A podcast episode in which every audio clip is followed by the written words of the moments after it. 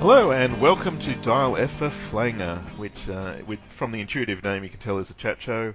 And today I'm talking to a gentleman called Derek William Crabb, who does a lot of podcasting on the Fan Holes Network, and has a show called Comics Motherfucker, Do You Read Them? And talks about all sorts of things on all different podcasts. And today I thought we would talk about Transformers. Now, I'm a little bit older than Derek, so the first time I saw Transformers, I was sort of bemused by them because I was... how old would I be? I'm probably about 18 or so. The first Transformer I bought was a gift for a friend who was turning 21, and it was an ironic gift. I can't even remember which one. It was... Do you remember which one you bought as the ironic gift? It was like a car. It was orange and red, or yellow and red, and kind of sporty looking in the initial wave. Okay. I've seen it around. That must have been an Autobot, and then if it was like orange and red, I don't know. I'm trying to think. Like I'm drawing a blank for orange. I know somebody's screaming at their Zonophone as we speak, but I don't know. It's probably yellow. It's probably more yellow. Okay. I mean, it could be. And it's got a little spoiler on the back. Okay. Maybe, I don't know. Is it Hot Rod? Like, yeah, I don't know. It's probably Hot Rod. I don't know. That's what I'm guessing. Probably Hot Rod. It was when there weren't that many of them around. But since then, I do own two Transformers myself. I bought the Japanese Robotech one that looks bloody cool. Oh, okay, yep. So cool. And I have Soundwave. I love Soundwave, and I used to have all the cassettes, but I only seem to have Ravage now, which is. But yeah, Soundwave, Ravage, cool. So you are probably younger than me. Yeah, I think probably when Transformers first came out, I was probably like, I don't know, maybe 5 or 6 or something. Like, I don't think I was too old. Like that kind of hit me at the right point, I think. I mean, I'm trying to think of, I feel like I have various stories of how I first came to things depending on how I was introduced to them, because I mean, to me, it's probably more than this, but I feel like it's a trifecta of things where it's like, it's a toy, right? So you're introduced to it as a toy, and probably the first Autobot I ever got was one of the little mini bots called Brawn, and probably the first Decepticons I ever got were one of the 2-packs of Soundwave's tapes, which was, Frenzy and Laserbeak. So that was probably my initial introduction as far as toys go.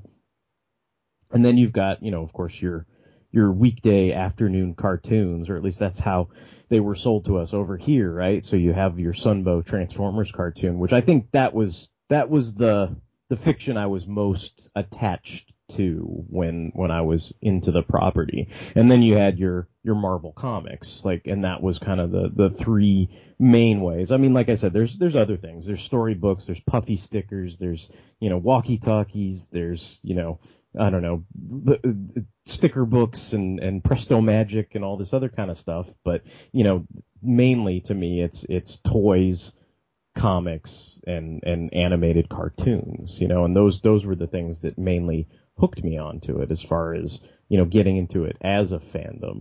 But then I guess, as the property continues, right, then there's different generations of the toys. There's the sort of cat eating its own tail with the whole, Japanese Diaclone toys were imported to America, but then at some point, Japan sort of, also appropriated the American storyline that was created by Jim Shooter and all those guys, so then they had their own super robot life Transformers where they received, the American cartoons and dubbed them in Japanese. And then they, when we ran out of cartoons, they made their own anime, and they were still producing toys once, the Marvel comic was canceled, and, basically Hasbro was long done with the property, but there were still toys being released in Japan. And then, you get into the Truck Not Monkey with Beast Wars. I don't know if you're familiar with that, but there's all this kind of different, vantage points to the fandom because, I think it's funny because when you think about it, at the time, everybody was so entrenched into, these iconic robots turned into machines, right? And then you had the kind of reinvention of it with Beast Wars, and that's another part of the fandom where people who were introduced to it at that age, like in like 95, I want to say, like that was very instrumental to them. And for me, it was sort of a revival of my passion for the property, because, you know, I guess regardless of, you know, I'm younger than you, you're older than me type thing, it was by the time I was paying attention to things like Beast Wars, I was in college, you know what I mean? But that sort of still revived my passion. You know, I remember driving around, you know, Los Angeles and, you know, Torrance and Inglewood and different Targets and everything, you know, going, oh, I need to get some of these Optimal Optimus toys, or what, you know, whatever it is, you know, you just got excited about it because it sort of reignited your passion for that. But then, of course, there are the subsect of fans. I don't want to say were, because I think they still exist, but there are the subsect of fans that were, you know, to them, the machine aspect of it was a very purist outlook on it, right? Because they didn't want a Transformer that turned into a Tyrannosaurus Rex or a rat or a cheetah or, you know, spider or whatever it is they all could transform into, right? So then you have that famous, I think it was Toy Fair, or maybe it was just Wizard magazine before they started doing Toy Fair, but there was like this famous one, you know, I feel like that's what originated the whole truck not monkey thing, but like you know, they had probably the Macross looking Jetfire that you said you have, right? And yeah. And it was standing next to a Optimus Primal toy transformed into the, you know, the gorilla mode, you know, and it's kind of like, I'm going to shoot you with my, you know, machine gun lasers, and he's like, I'm going to throw my feces at you, you know, and that was the joke, right? Because it's like, you know, that was, you know, it's like, it's a very, you know, kind of a bitter pill from the old, you know, they feel like they're getting phased out, you know, these older fans, and they're like, well, I'm supposed to like this new stuff. But I think for me, like, I think I looked at some of the initial stuff just because I was interested in it. I think it was on like pay-per-view over here for me, and I watched like the pilot episodes and wasn't like super into it.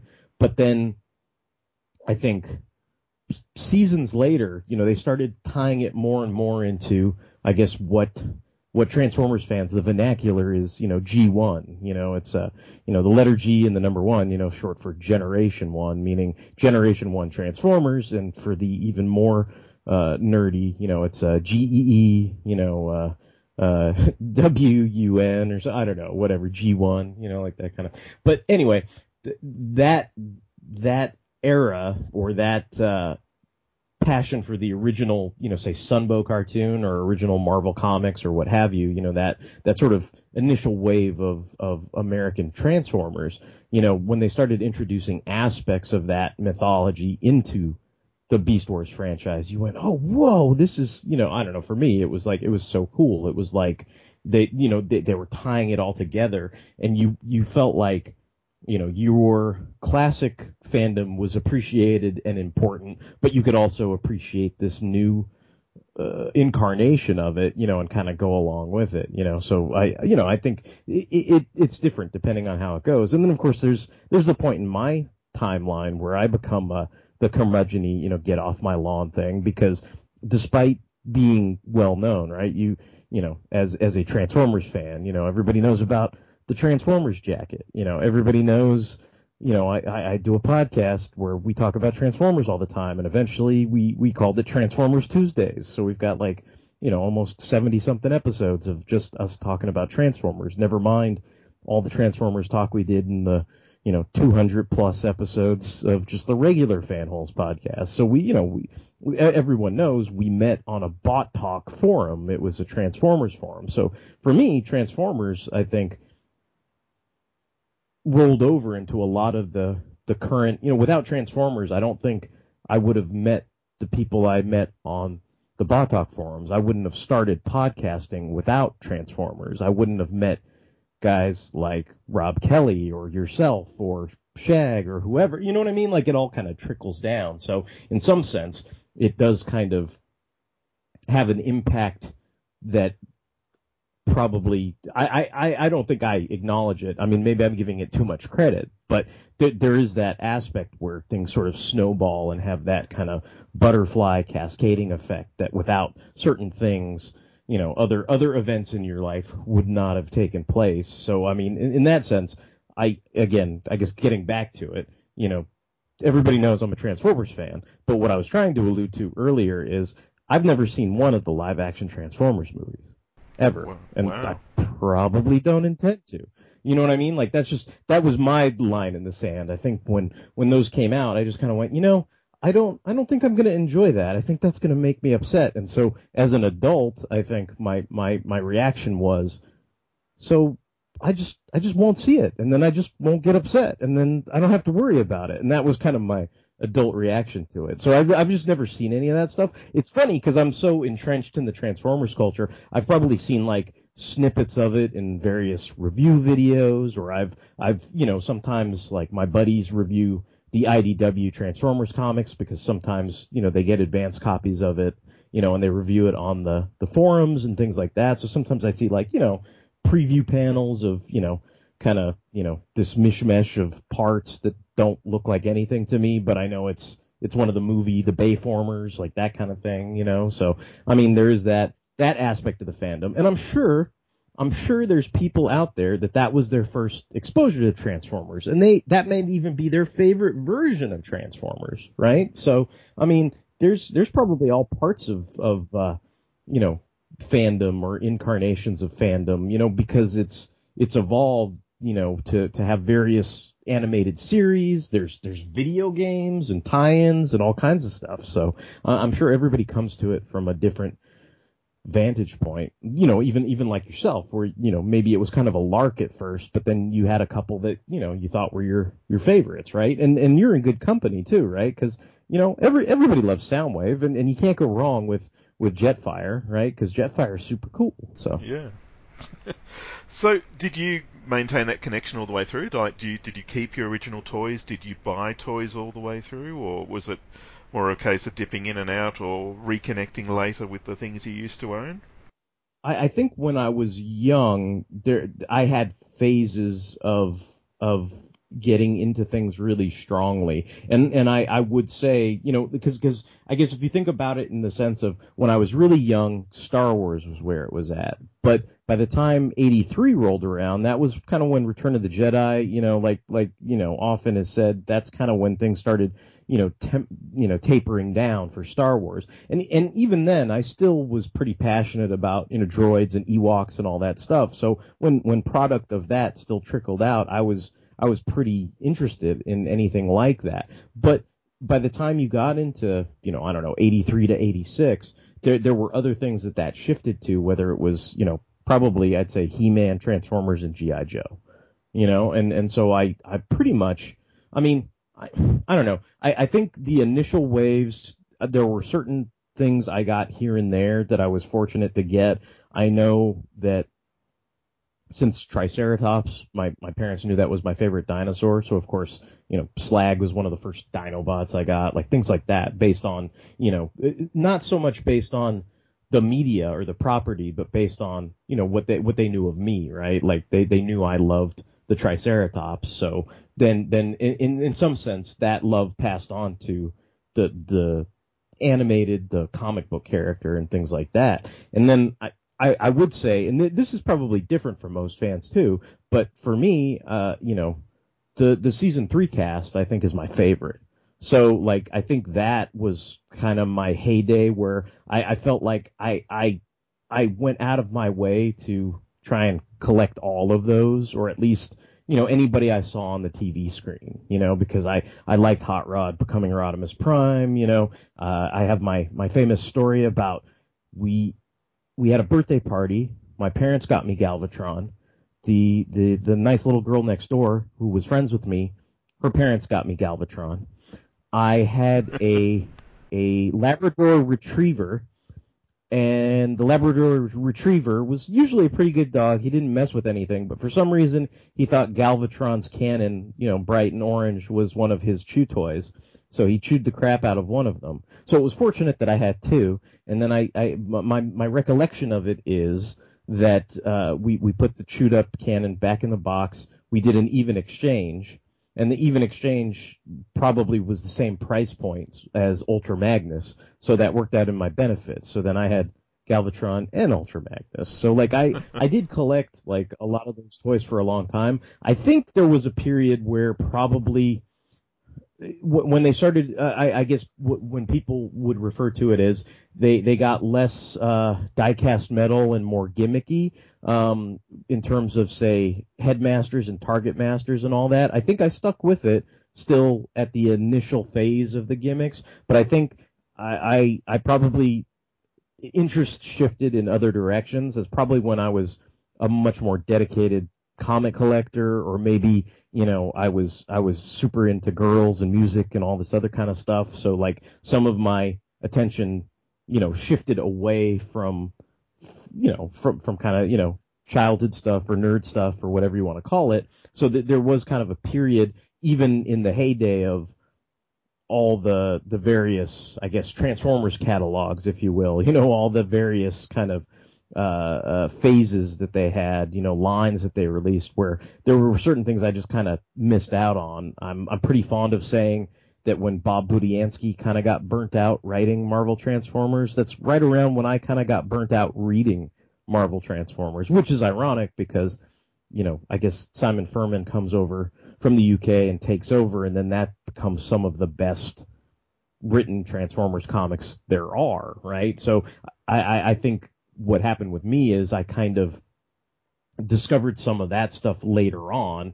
You know, I might have skipped, you know, I don't know, 87, 88, and 89. Like, I might have been busy focusing on Batman 89 and other things, and kind of skipped some of that stuff. But then I think, you know, around the tail end of that, you know, 1990, 1991, you know, I picked up Transformers 70 and went, wow, this is like the greatest thing I've ever read, and who's this Simon Furman guy, and I should go back and get all the back issues I missed. And that kind of spiraled into me kind of looking at, hey, what kind of toys are out right now? And they had Action Masters, which did not transform, but I thought were cool because they looked a lot more like the Sunbow cartoons that I loved so much. So, you know, it wasn't so much that you were, you know, looking at a toy and it was trying to approximate the visual of the cartoon, but also transform into something. They didn't have to worry about that. So to me, it looked, you know, almost like exact representations of what they looked like on the screen. And so I thought that was cool, and I ended up buying all those and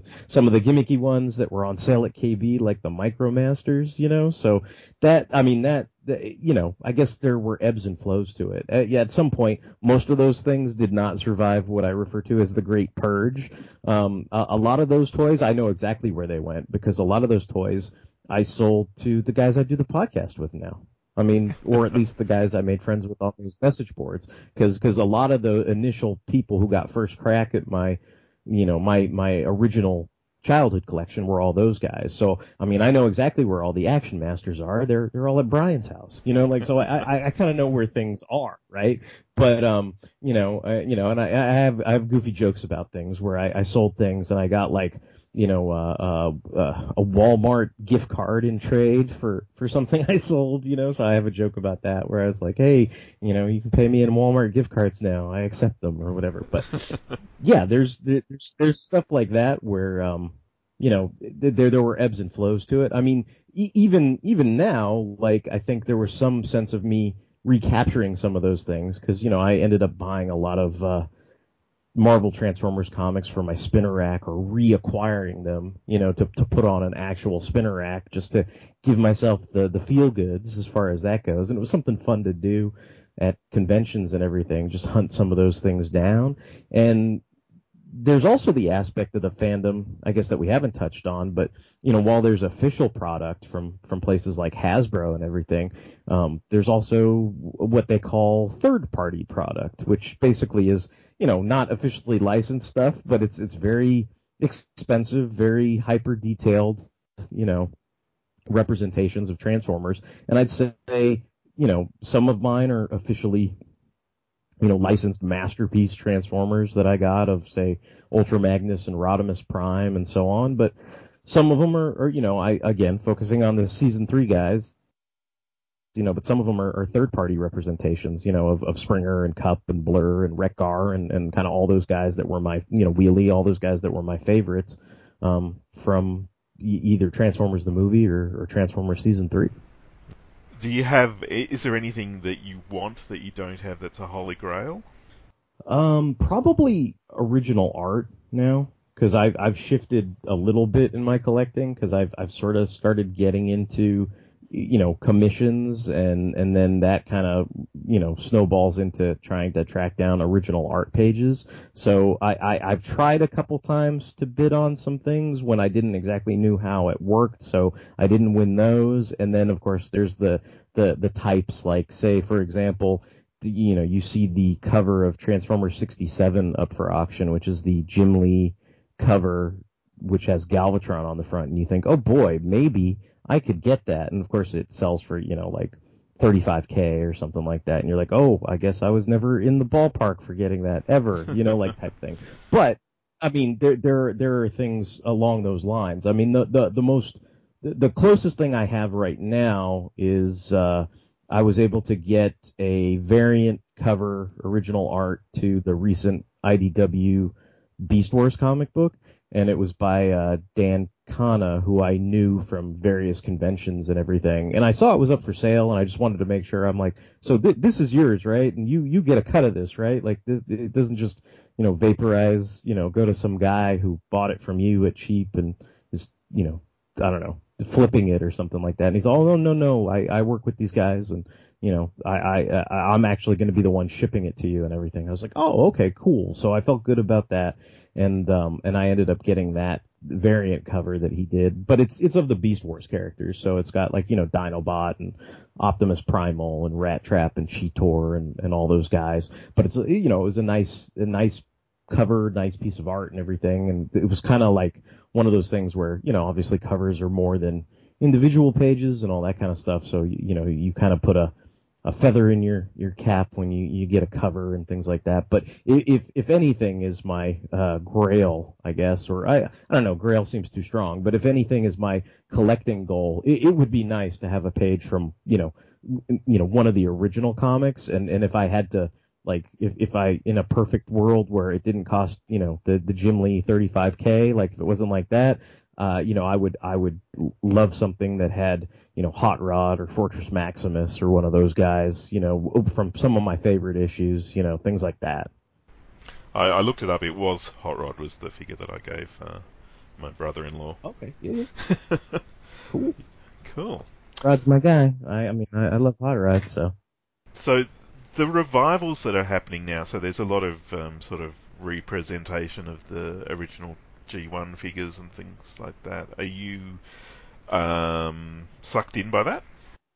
I follow it peripherally. I think a lot of my my podcast buddies, a lot of the board buddies I have on Bot Talk, like I think there's still people who are heavily invested in collecting those and those lines, especially the ones that are, you know, geared toward classic fandom, right? Like there, but I mean, there's also, you know, like I said, there's those aspects where people have their favorites from, you know, I don't know, Beast Wars or the movies or whatever. And if they come out with certain versions of those, like, people definitely get into them. I think the most I've focused on as far as collection in terms of toys, and I kind of did mention this briefly, but, you know, I have bought quite a few of the official Masterpiece figures. So I think, I guess if you were to quantify me personally, like, as far as the fandom goes, it would be fair to say I'm a Masterpiece / third party collector, I guess. Whereas, you know, some people, I forget what the anagrams are because I can't be bothered to keep up with this stuff. But, you know, there's chug collectors, and, you know, there's leader class figures and all these other kind of denominations or you know, naming conventions that people give the various items and everything. I mean, I think lately everything is expensive, so they I think they try to give you full value. But, you know, there's certain things where, you know, I think I watch the new Netflix series and we have a hoot sort of tearing them apart, I guess. Like we're not exactly fans of the new Netflix stuff, but I could see why.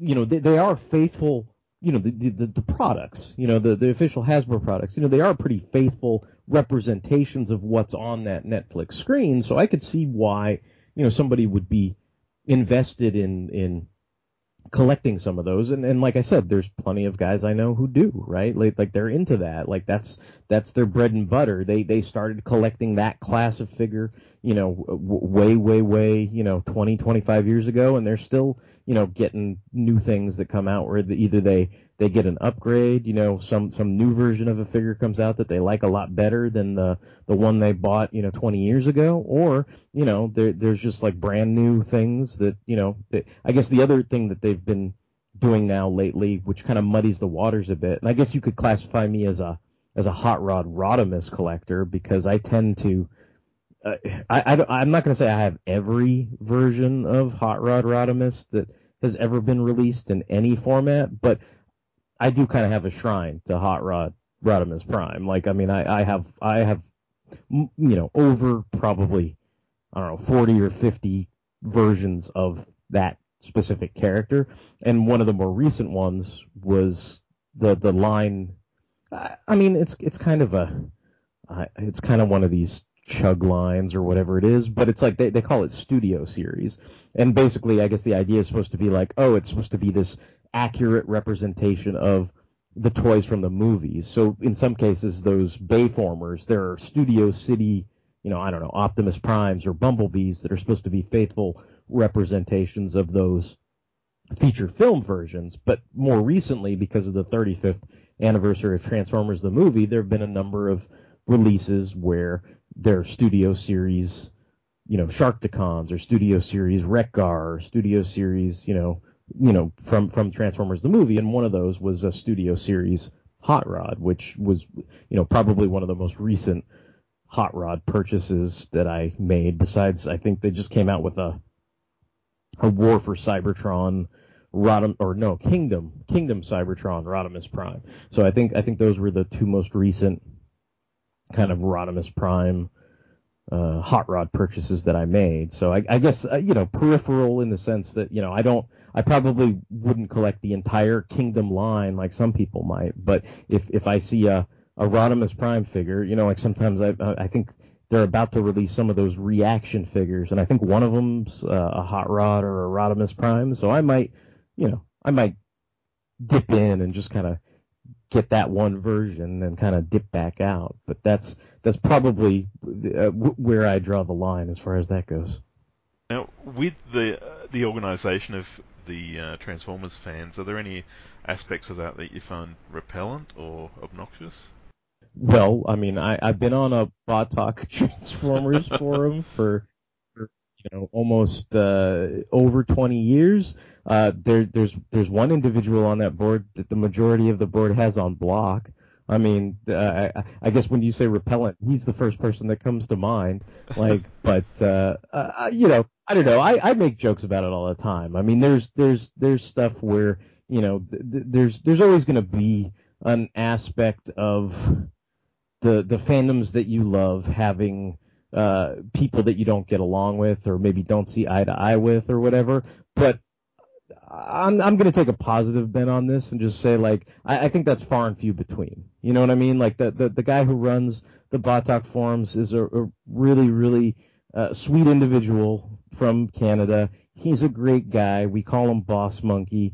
He's awesome. You know, like, and the fact that he's kept that board running as long as he has, like, mainly because it's a bunch of us knuckleheads that go on it. You know, there's probably like, what, 20 to 30 of us that still patronize it on a regular basis, you know? So, I mean, I'm not going to say anything bad about the fandom in that sense. But you know, what's funny about that was that forum was, at some points, was super controversial. You know what I mean? Like, there were, I think, writers from, I want to say, like, the Beast Machines cartoon that had their own individual forum on that message board for a while, and you know, I think I met one of the guys. I think it was like Bob Skur. I met him in what was it in Denver, Denver Comic Con, and they were hawking probably mean they were advertising their new previously on the X Men book. So they had like all the,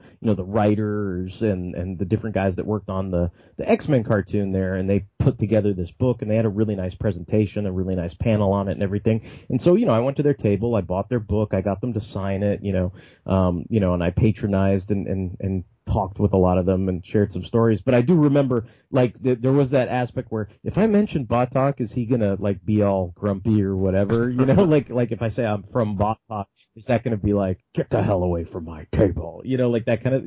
It wasn't like that at all. But I mean, I think there's always gonna be stuff like that surrounds certain things. But I mean, at the end of the day, I don't know if this is going to end on a positive note or not, but at the end of the day, I think that's all kind of like high school bullshit, you know, and I'm an adult, you know, like, so like that kind of stuff, I'd rather talk with people about like what I love and care for, and maybe even remember some of those disagreements with fandoms, like, in a positive light, you know, because to me, I'm sure there's plenty of people out there that like hate Hot Rod Scott's, right? And I'm like the biggest Hot Rod supporter proponent there is, right? And I used to get into flame wars with people over that, and now, of course, I'm kind of like, I'm too old for that shit. I don't got time for that. Like, so it's like now if somebody says, "Oh, Hot Rod's lame. He killed Optimus Prime. He's a duty head," I just kind of laugh and smile and go, "I don't care. I think he's the best," you know, and you know, I've got my little, you know, shrine of happiness that I dig, and if somebody else thinks Hot Rod's a big pile of shit, that's their business, you know. Like, so I don't know. Like that's kind of how I try to approach things, or tend to approach things, and you know, that's I think that's how I'm going to continue to do so, because that's, you know, otherwise you drive yourself crazy. With the future of Transformers, is there anything you're looking forward to, or anything you hope they do? You know what's supposed to come out that I was looking forward to, and now I'm not sure if it's going to come out or not. The last I heard, because we were, you know, I know I said we made fun of the Netflix Transformers. You know, we had a good time kind of tearing it apart or ripping it a new one, right? But the one show that we were pretty positive about, pretty, you know, kind of, like, you should go watch this because it's good fun or whatever, was there was a show, and it's all over YouTube now. You could probably watch it for free, because they do all these YouTube like streams of it and all this other stuff. But there was a series that ran for 3 seasons called Transformers Cyberverse, and I really, really enjoyed it. Like, I enjoyed it a lot, and I think my favorite was the 3rd season. And I enjoyed it so much, I had one of the IDW Transformers artists, I commissioned them to do kind of like this homage cover to Days of Future Past, but instead of it being Wolverine and Kitty Pryde in the brick wall with the list of deceased and MIA X Men and all these kind of mutants and everything, it was the Cyberverse Hot Rod, and they had all the different, you know, characters that were either, you know, deceased on the series or MIA, you know, captured and all this kind of good stuff. And so, I mean, I guess that I was really passionate about. And from what I understand, there was supposed to be some kind of direct to video, you know, I don't know, you know, film, you know, like one of those things, you know, kind of like, you know, the JLA Trapped in Time, you know, like some kind of stealth release that was supposed to come around November. But it's getting closer and closer to November, and I haven't heard jack squat about it. So, like, it was funny. We had a little free slot in November saved, because I was like, hey, if that comes out, do you want to watch it and talk about it and record a show about it? And we're like, yeah, let's do it. And so I've had this free slot saved, but like, we're starting to think like, oh, we better fill that. We better have plans to fill that slot with something, because it might not actually like come out like when we think it's going to come out. So, but as far as like, am I looking forward to it? I am. You know, if they do release that direct-to-video kind of film thing of, you know, Cyberverse, you know, I would totally be on board to check that out, because I really did enjoy, you know, watching the three seasons that have come out. So I would hope that I would enjoy the direct-to-video thing as much. And where does the original Transformers, the movie, sit in the hierarchy of cool Transformers things for you? Because I say this because I've never watched it. Okay, I mean, for me, there is the aspect of you sort of had to be there, but I mean, for any Transformers fan that grew up with it when we did, I mean, it's probably like number one. I mean, it's got to be like way up there. If it's not number one, it's definitely in the top five. I mean, we would literally have, you know, I remember because, you know, the movie starts out, it is the year 2005. When it was 2005 on Bot Talk, we literally had a thread that was like, it is the year 2005. And then the next like 40 pages were us quoting every single line from the movie. Wow. I mean, that's, you know, we're the type of fans, we watch that movie so much. I mean, I probably can't do it today, but there was a point where everyone who watched that movie could recite that entire movie to you line by line, like verbatim, you know, and there's still people that can do that, you know, and it's just like that. So, I mean, that was always like a huge, big deal as far as the fandom goes. Wow. I better watch it now, I think.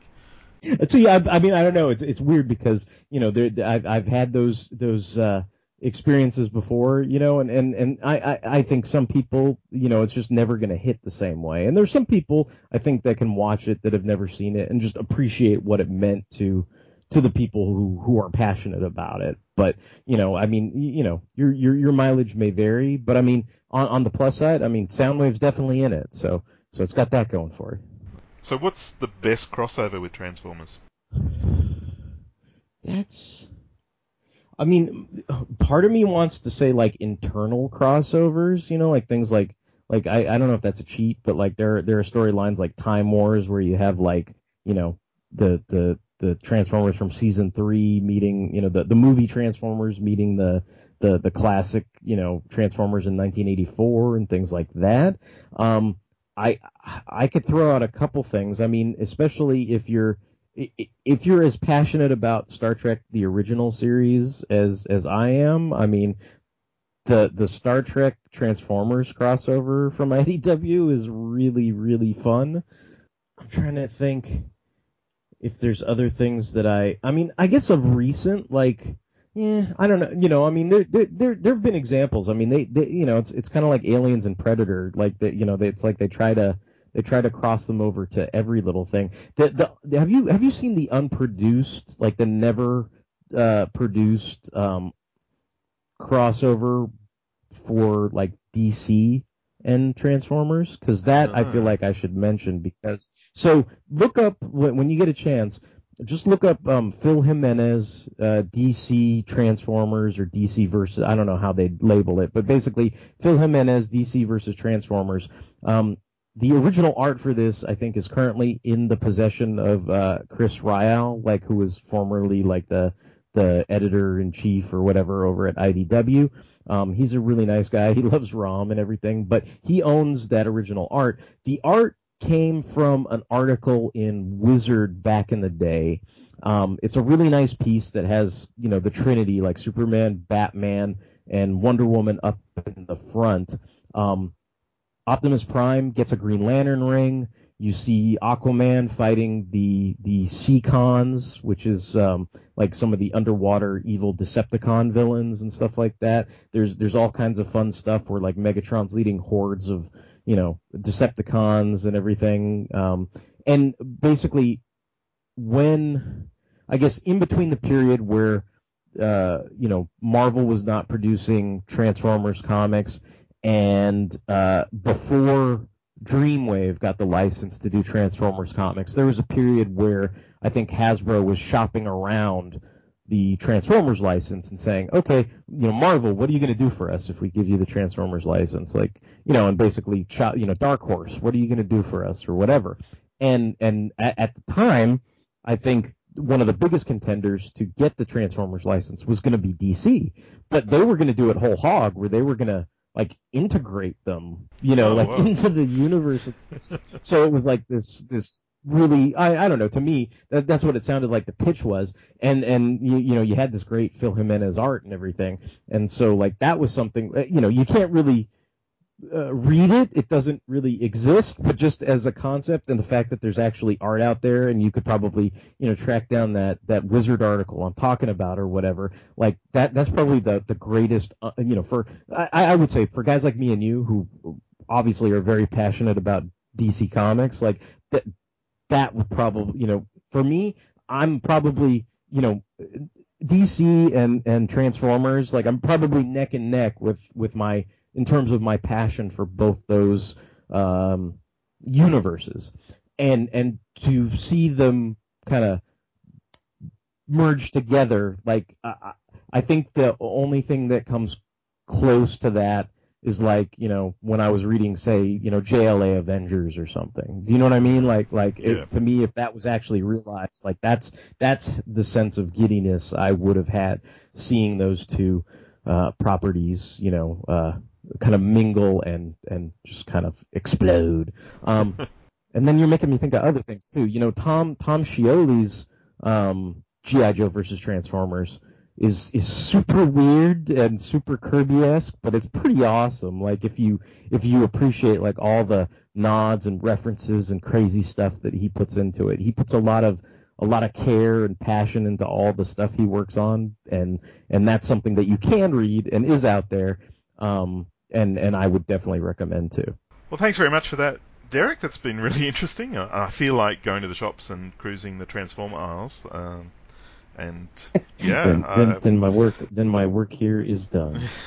Yes, and well, enjoy your Transformer fandom, and I'll probably try and catch up with you in 2023 at HeroesCon.